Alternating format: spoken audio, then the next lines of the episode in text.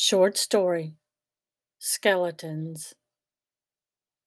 In a cherry picker bucket, 20 feet from the ground, Charles Gilmore, heavy set, with a small bald spot, wiped his sweaty brow with the back of his arm. He squinted at the intricate arrangement of wires. Saunders, tall, lean, and dressed in jeans and a blue shirt, stood on the other side of the bucket. He concentrated on the connections before him. Charles twisted a wire into place and glanced at Saunders. At least it ain't raining, eh? Saunders nodded, his attention focused on the wires. I just want to tie this. Charles gasped. A spark caught the corner of his eyes and he scowled. Hey, you sure everything's dead?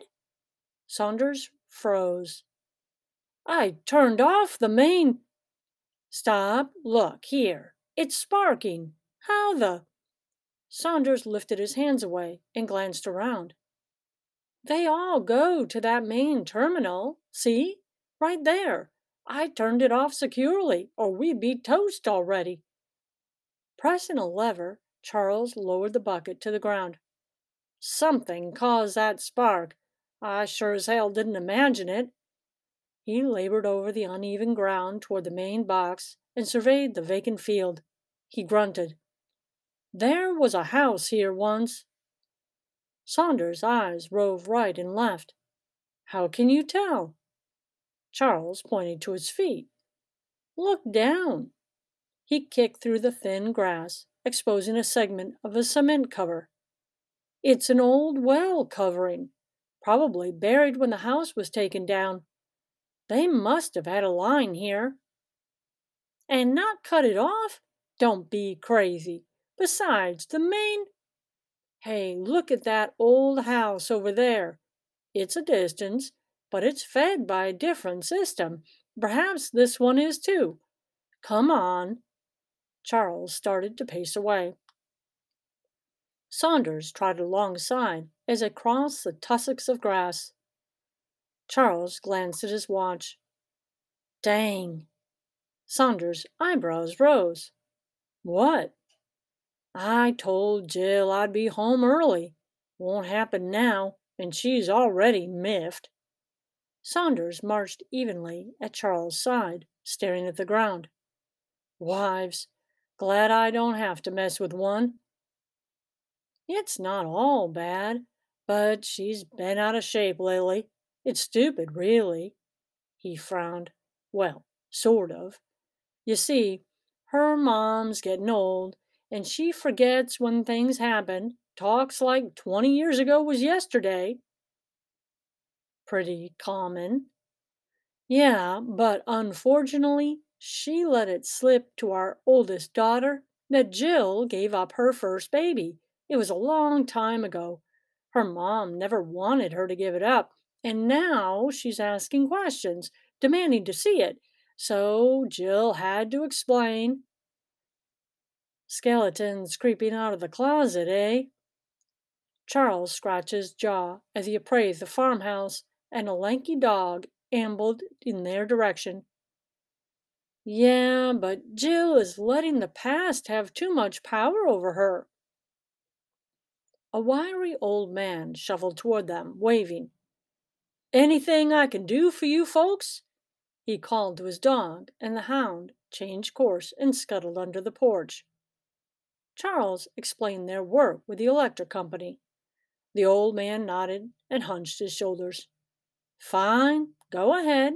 We don't use much electricity during the day, anyhow. After cutting the power to the old farmhouse, the two men once again rose in the bucket. Saunders peered at the sky and chuckled. You think you've got skeletons? Everyone has something to hide. He halted the bucket at wire level. Charles leaned back and tucked his fingers into his belt. It shouldn't make any difference. Jill's a great mom. Her past is ancient history. Just like I'm not the guy I was 20 years ago. No one should care if I did a few stupid things back then. Oh, but people do care. Your sins follow you. Saunders gave a wire an angry twist and faced Charles. Even if they aren't sins at all. Charles shrugged. I don't let things bother me. Jill is just overreacting. Crithy'll understand that she gave up the baby for a good reason. It's not like it matters anymore. Give me that cutter, will you? Charles passed the tool over. I never judge people. I couldn't care less if you had a dozen affairs and a couple of kids on the side. Saunders turned and pointed at Charles with a cutter. How about if I was a killer? Would you feel the same then? Charles froze. Huh? A smile crept over his face. You're joking, but really? No, seriously. It was manslaughter. Ran a red light and killed a woman and her little boy.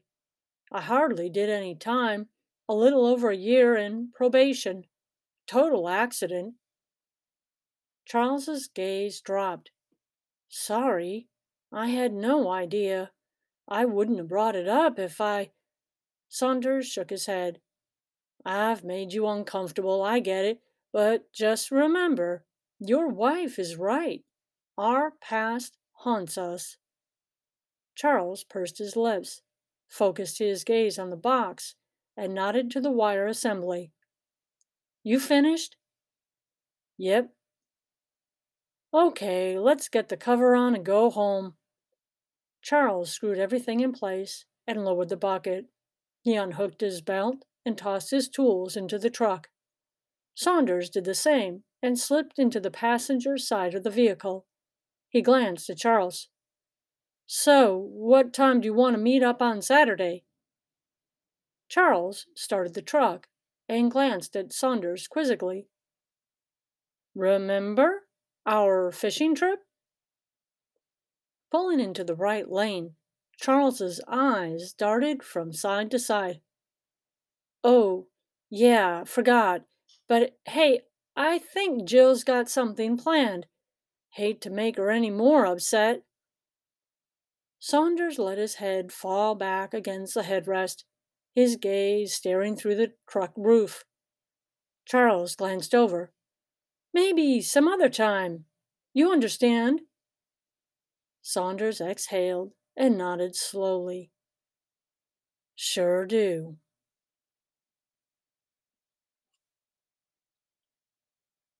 A.K. Frailey is the author of 15 books, a teacher for 35 years, and a homeschooling mother of eight. Make the most of life's journey. For books by A.K. Frailey, check out her Amazon author page.